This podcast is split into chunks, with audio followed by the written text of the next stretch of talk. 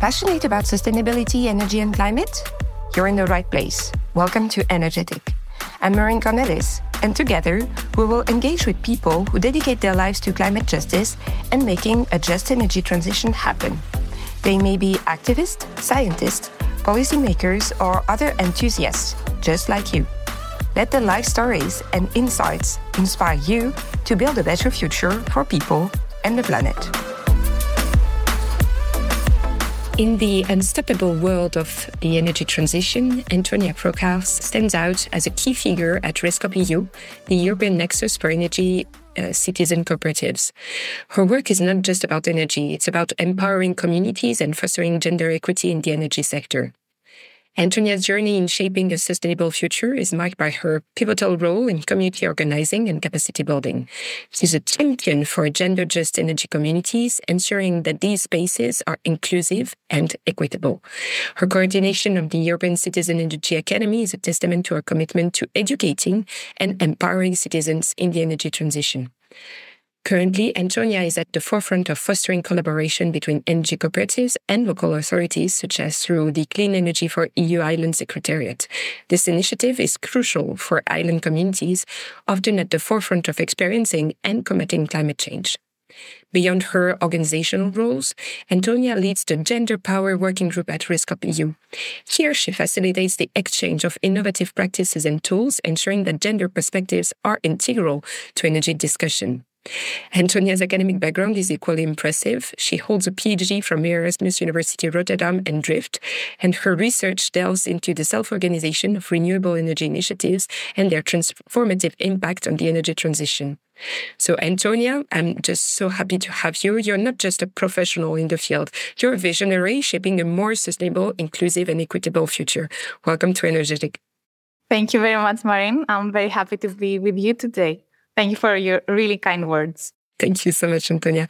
So, in your experience, uh, whether it is with your PhD or with REScoop.eu, how do you see diversity and inclusion shaping energy communities, and why is this focus vital for the success of these initiatives?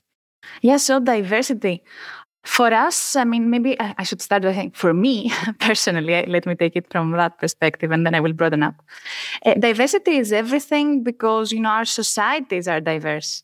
And if we don't manage to actually reflect the diversity of our societies in uh, what we do, uh, in the energy uh, field, uh, we're actually missing out the power of working together, truly leaving nobody behind. So uh, for me, when we really like take into consideration the different uh, perspectives, the different needs, the different ambitions uh, of uh, people, is the only way to really manage to achieve this bigger, wider transformation that our energy system uh, requires.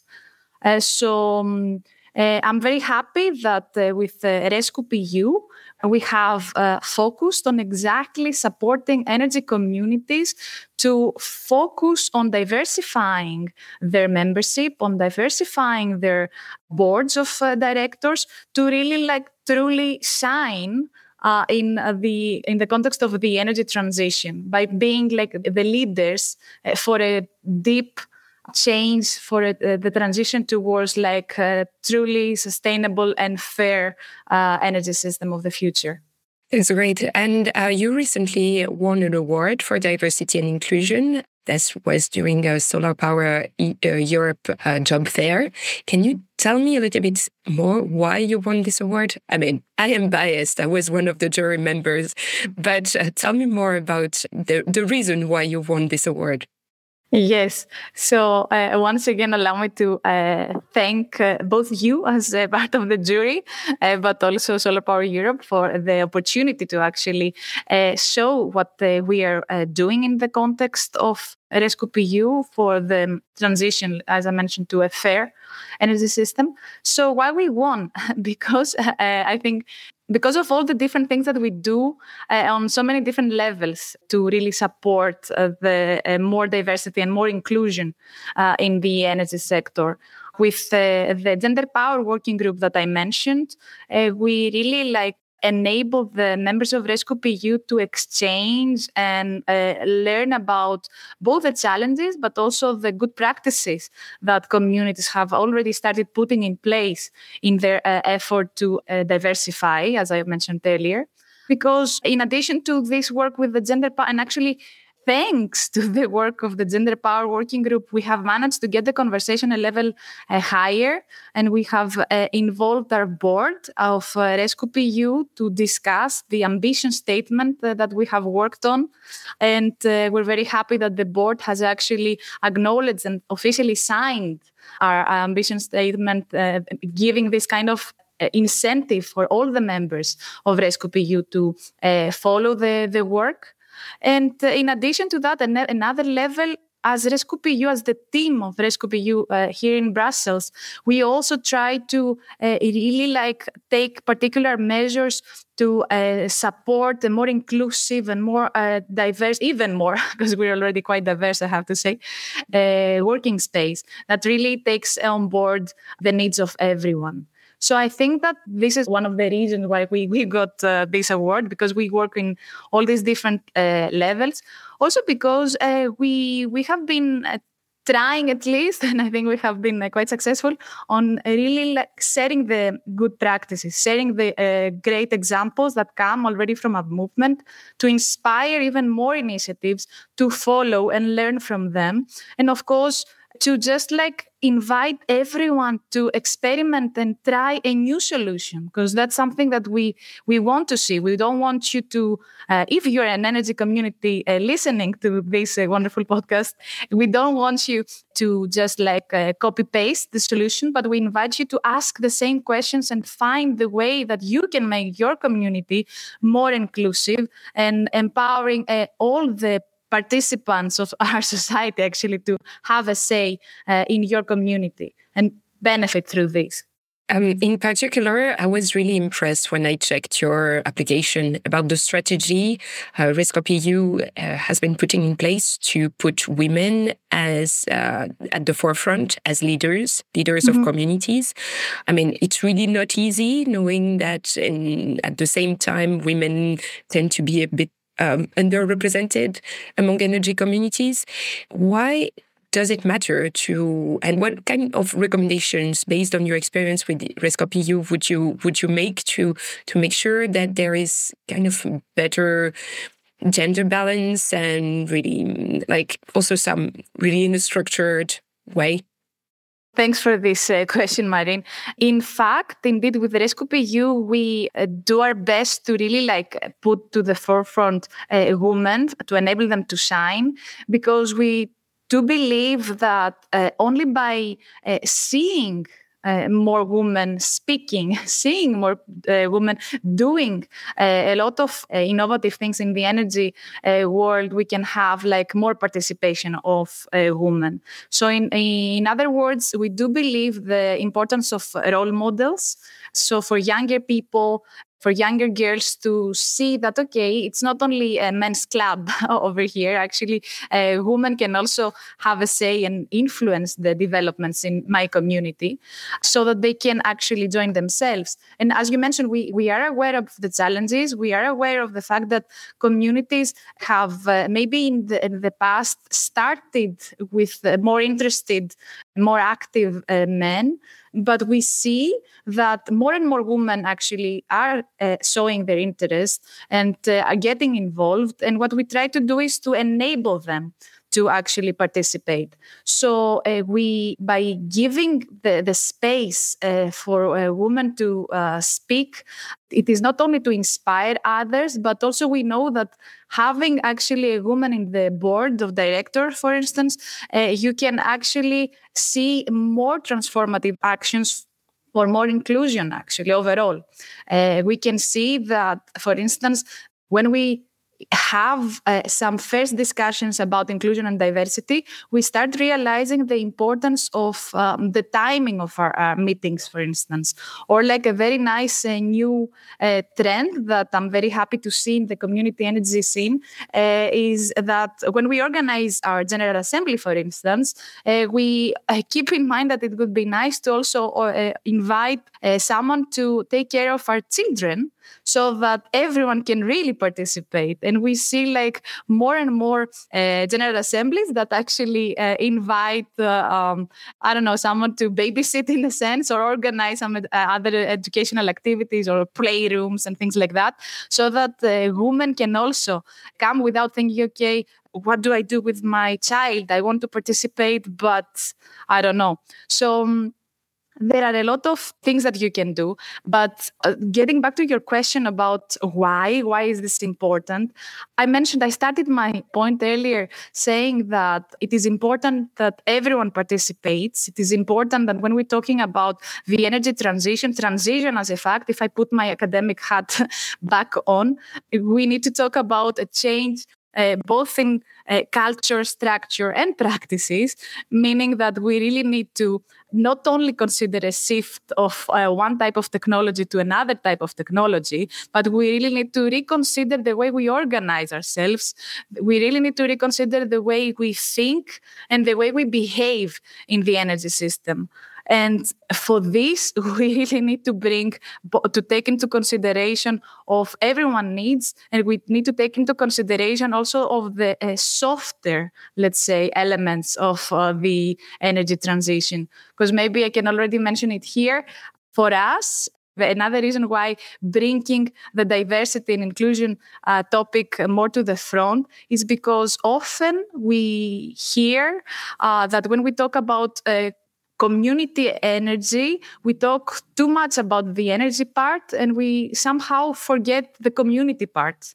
And if we want to be covering everything, we really need to focus on the community part as well. And who is part of the community and how can the community actually really uh, shine uh, fully. This totally relates to uh, epi- a recent episode of of Energ'Ethic that uh, that actually was in Italian. So maybe not uh, all listeners will have uh, grasped it, but really this part of the the importance of a social dimension of energy communities is absolutely fundamental, and this is what makes the difference between energy communities and other form of energy mm, relationship, whether it is from a supplier to a consumer or whether it is uh, between different system operators and um, yeah, this dimension is also coupled uh, with the, the, dimension of governance. And when mm-hmm. you mention uh, the importance of having women on board uh, and at the board of the, the, different organizations, it is also a question of governance and have a mm-hmm. governance that truly reflects the membership uh, somehow and the community itself. So uh, yeah, I, I, find it really, uh, really nice what you said about the change in the structure, culture, and what was the third? And practices. And practices, and practices. yeah. yeah. And what we do actually. Yeah. Culture structure and, and practices. Yeah indeed it's uh, it's it's also leading by example. But let's go now to some of your projects such as mm-hmm. the life loop project. So what are the core objectives of this project and how is it making a difference in the landscape of sustainable energy Thank you for this.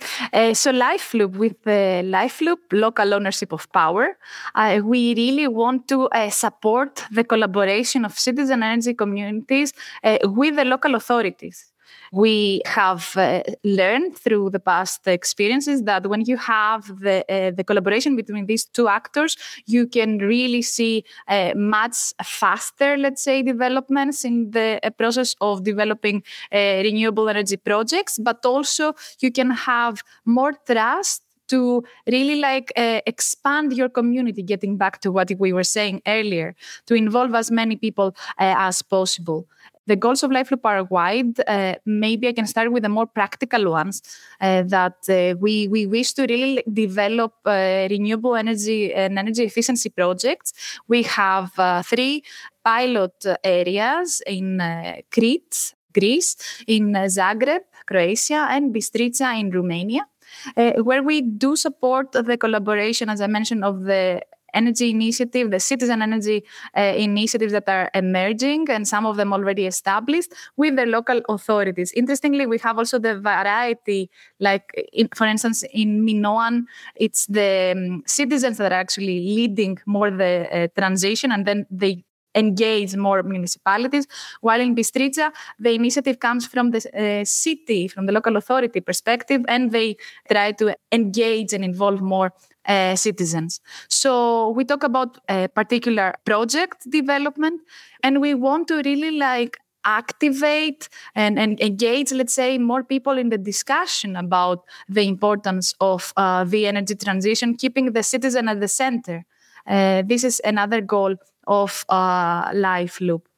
I think that uh, for us, it is uh, also important to show how these two, act- the collaboration the, between these two actors is also uh, critical to, indeed, as I mentioned, to gain the trust and this works both ways, if I may, uh, because having uh, the uh, support of the local authority uh, towards the, citizen initiative can indeed increase the trust of uh, the wider community towards this initiative of citizens, but also having the support of the citizens to the local authority and meeting actually can actually support the local authority in meeting their uh, uh, objectives, the climate energy objectives, and uh, can also support the trust that the local authority can actually manage to attain these goals. So I also want to say that with Life Loop, it's uh, very interesting what we from uh, uh,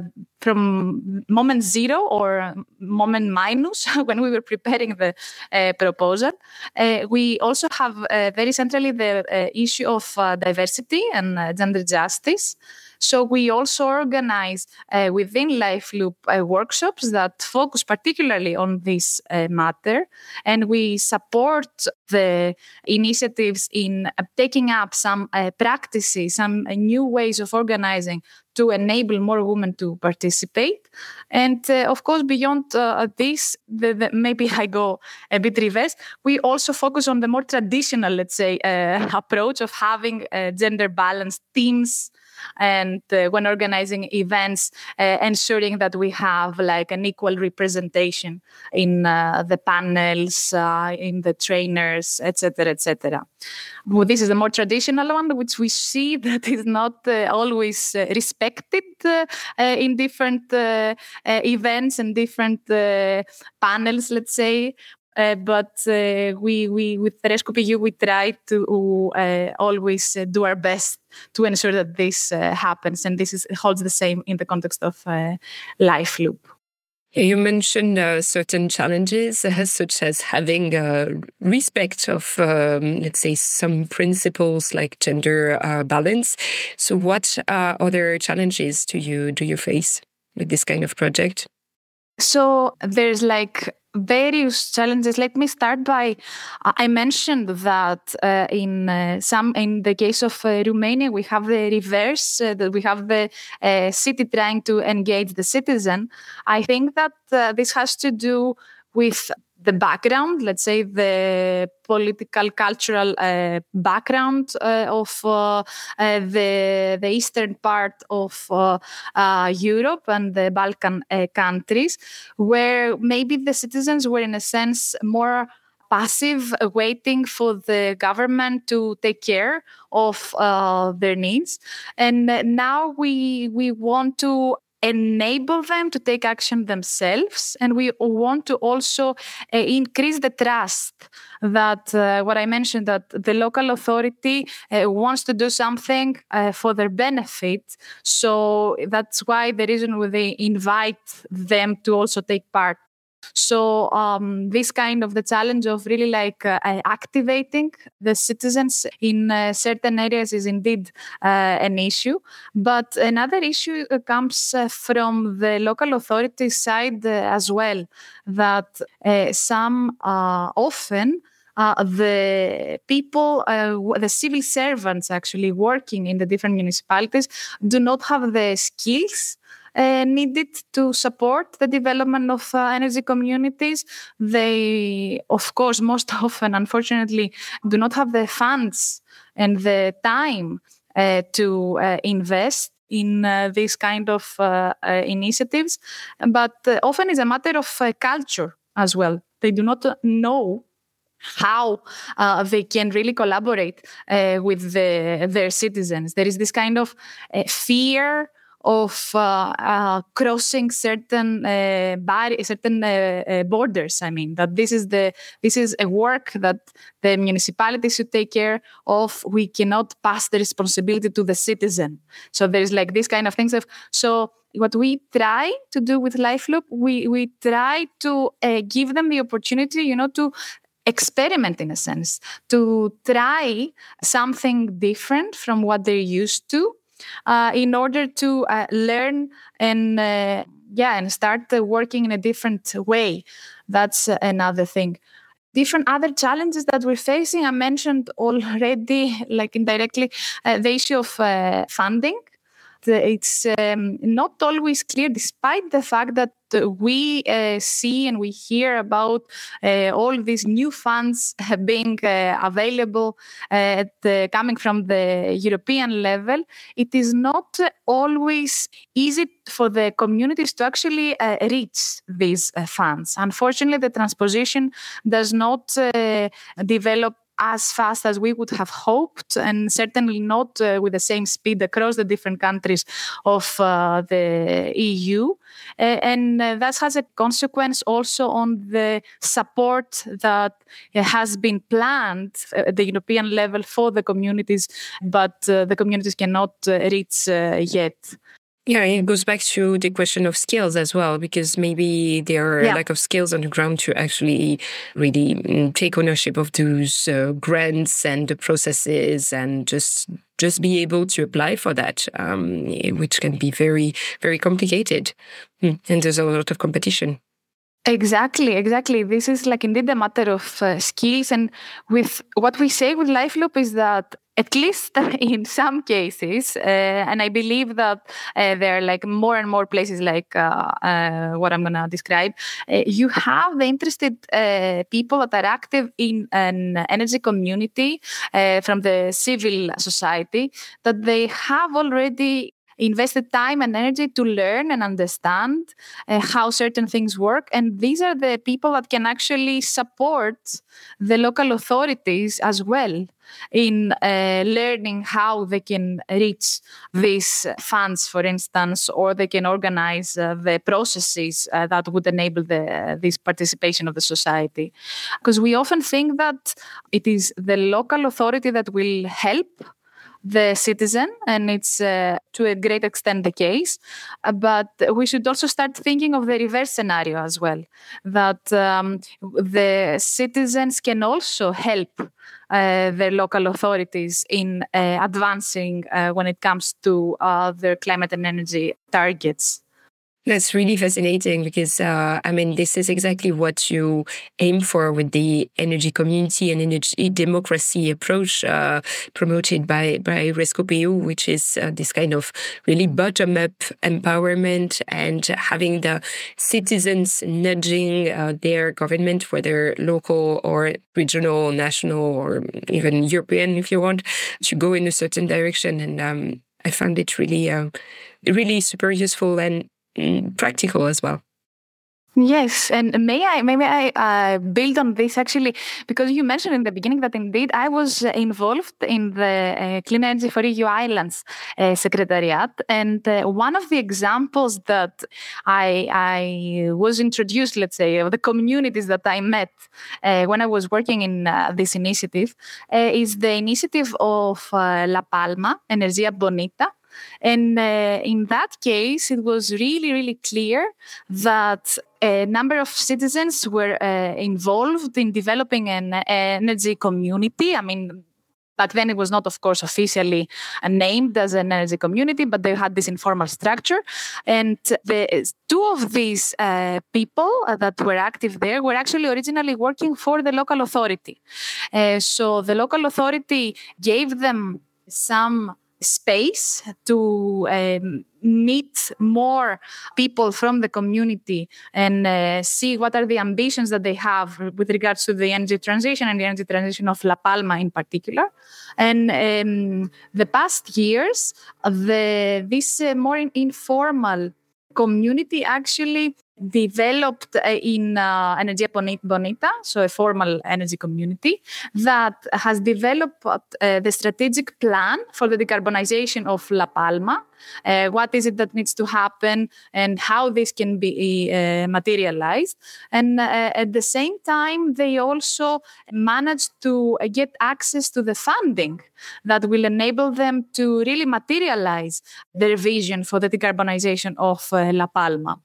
So I, I, wanted to mention these examples because it's really a, a great example of how you know this trust and between the local authority and the citizens, uh, the local citizens, can actually support uh, the uh, energy transition, the clean energy transition, enabling actually not only the true participation in the visioning and the strategizing, but also the implementation side particularly, as I mentioned, through even the mobilization of funds, uh, national funds, but also private funds for the implementation of all these uh, projects and all these strategies that uh, are uh, in uh, are necessary for the materialization of uh, the vision. Yeah, in this sense, cities become really agoras and uh, catalysts for the energy transition. And uh, I mean, I feel that you are the perfect person to talk about energy democracy in this sense, also because you come from Greece. So, um, but you've studied in the Netherlands, so you've experienced two very, very different, I'd say, way of thinking and uh, city organization and uh, yeah, energy organization as well. I mean, I saw recently that in in the Netherlands there were no longer any space to install any any clean energy or solar energy because this, the grid was already saturated. So it's totally different to what you see in Greece, where uh, on the contrary, you have also, for instance, in islands, islands that are still dependent on fossil fuels. Uh, so there are really some gaps that somehow embody also the change that is needed at European level to have like go in the same direction and, and boost renewables and make sure that uh, everybody access clean energy sources as well. So from all those years, now you live in Belgium, but you used to live in, in, in the Netherlands, and, but you were born in Greece. So what's your like the perfect European? What is your take on this? So let me let me just say one thing about the, the example that you mentioned. Indeed, first of all, uh, there's different realities uh, between Greece and the Netherlands. But uh, interestingly, you mentioned that uh, the grid is already saturated in the Netherlands with the, uh, the all the installation of the renewable energy projects. But unfortunately, uh, the grid is not in much better condition in in Greece, despite the fact that in you would imagine imagine that um, the development of uh, the deployment of renewable energy project is not as fast in the Greek context. It's not exactly the case, one thing. And uh, unfortunately, the, how to put it, the state of the grid is also in the same, it's not uh, on the same quality, that's in the same level uh, either. And nevertheless, I was uh, happy to read that uh, in Greece, the there is a, um, a, new decision if that um, some applications that have been uh, already prepared, I don't know, uh, already five, ten years ago without the development uh, of uh, projects will now be, in a sense, uh, cancelled, considered as uh, new, in order to create more space to enable spa- um, the, the, the, development of more projects, like uh, freeing more space in uh, Greece uh, as well giving also some priority uh, to um, energy communities uh, as well. But yes, uh, going back to the, the broader question, apologies for jumping on the technical example that you offered. Yeah, I mean, for me, it's been indeed interesting and interesting, let's say, space to compare how we um, really like plan to develop and uh, support the deployment of uh, energy democracy uh, in on the different uh, contexts like uh, in in Greece there is a lot of you would say that it fits the democracy part. There is a lot of ambition there is a lot of uh, will there is a lot of new energy communities that really want to develop projects. This really enabling the participation of uh, every local citizen, discussing the priorities, discussing uh, what needs to happen, and uh, really like progressing. But also, when I was in the Netherlands, for in the context of my research and before that, after my master's, anyhow, I was very happy to discover the really like the participatory city making overall in the context of uh, the Dutch uh, cities. I think this culture of uh, dialogue, uh, this culture of really like uh, participation, is also very strong in the Netherlands. And I was quite happy to see how the Dutch are actually organizing the development of uh, community energy projects, the development of uh, this kind of collaboration between uh, cities and uh, citizens uh, on uh, the topic of the energy transition.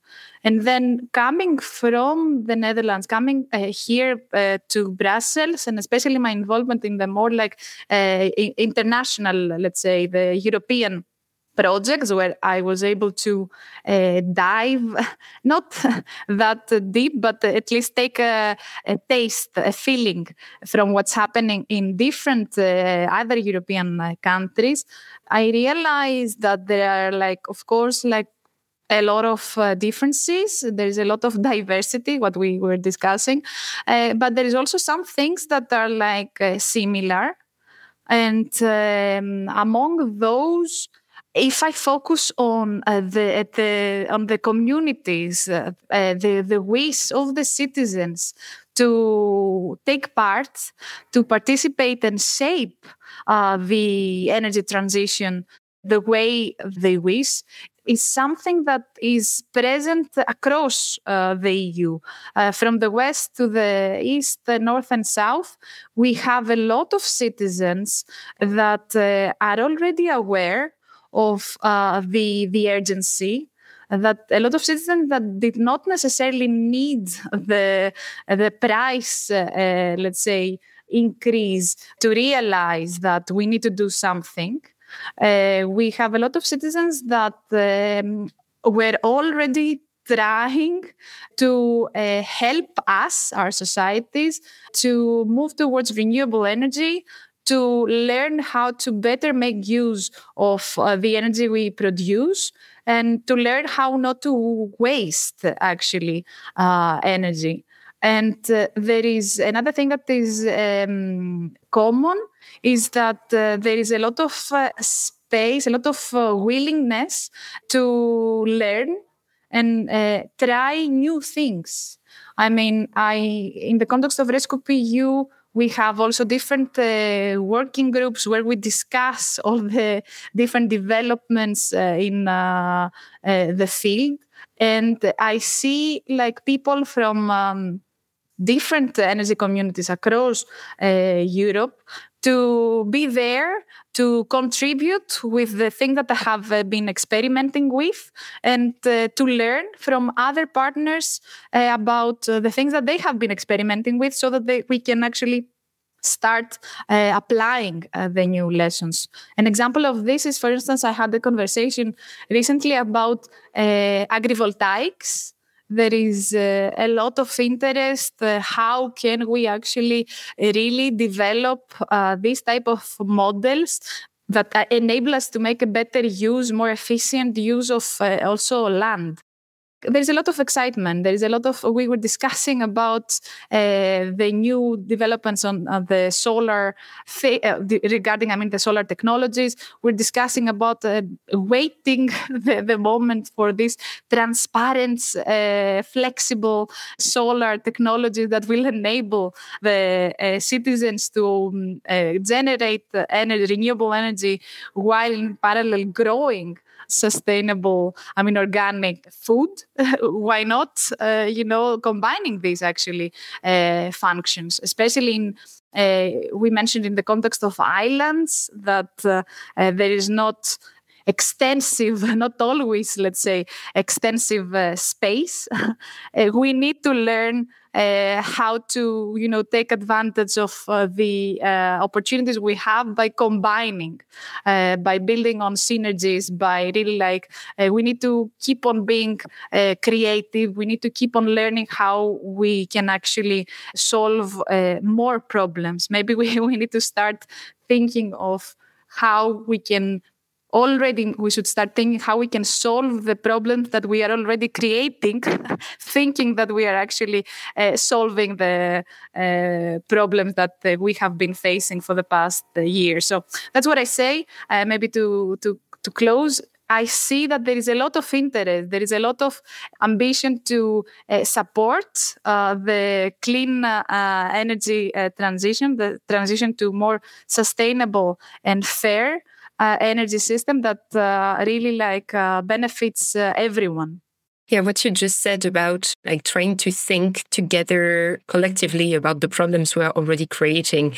That's also why we need diversity, that why we need uh, different perspectives, because a farmer may be struggling on their uh, island in Greece. It may see and experience things completely differently compared to a family who who is actually a resident of that island, but still, I don't know, maybe a, uh, um, a digital nomad or something like that. It's uh, very different, uh, let's say, profiles uh, that come to my mind. But uh, if you bring them to the table, they can build some form of collective intelligence. Whereas if you just, uh, if you think just individually, you don't reach this kind of outlook and perspective. And I find it really super inspiring. I would have just one question before we close is what have you noticed as really the main motivation of the people who join energy communities? To relate to the, what I just said earlier, that there's this ambition to really contribute, to do something to improve the uh, situation that uh, everyone is in, to make I, th- I think maybe this has to do also with my personal let's say ambition i, I think that in short I, people want to make their, themselves useful for the community. And often, people uh, getting involved in the energy field, they in the community energy field. I mean, they're in parallel active in uh, several other community initiatives, exactly because they feel that they're part of the community. So I think uh, that uh, and if i think also if i look back to the period that i was uh, doing research i think that this is the the key point that of course they want to improve uh, the environment and the conditions of the local community. But in short if i put it on a bit higher level i think that they find the opportunity to make the their contribution for the community through their involvement uh, in uh, the, the local uh, energy community. That's super inspiring. So, yeah, they want to be part of the change. They want to be part of a movement. They want to be part of the solution and not the problem. I really like it. So, thank you so much, Antonia, for such a really insightful conversation. So, any project in particular for 2024? Something you're looking forward to at uh, the REScoop.eu or at another level, really? I can mention the project that it, it's kind of, I mean, we have, let's say, a budget for this. It's an official project, but it's a broader like uh, project that uh, keeps me busy, let's say, is to um, really like try to highlight a little bit more the social impact of uh, the energy communities. As I mentioned, the community, let's say, part of uh, community energy. What is it that uh, we uh, really like achieve beyond the production of the generation of uh, a certain number of uh, kilowatt hours, and etc., etc. What is it? Is it the empowerment? How people feel more active, more able to contribute? Is it the, the fact that they can show their solidarity and really like uh, support each other? The, this, the softer elements let's say this is something that i think that uh, we we need to keep on thinking uh, more and keep on talking about those so that we can really like improve and amplify uh, these uh, social impacts of uh, the energy communities uh, as well. This is absolutely music to my ears. So thank you so much, Antonia. Have a great, great day. And uh, thank you so much for being with us today on Energ'Ethic. Thank you very much. It has been a pleasure. Thanks for listening to Energ'Ethic. I hope you enjoyed our deep dive into sustainability and the just energy transition with the most inspiring stakeholders. All links and resources are in the show notes. Don't forget to subscribe, and if you like this podcast, why not recommend it to a friend or a colleague? To continue the conversation, head on over to Twitter or LinkedIn. Thank you for lending your ears. That's all for this episode.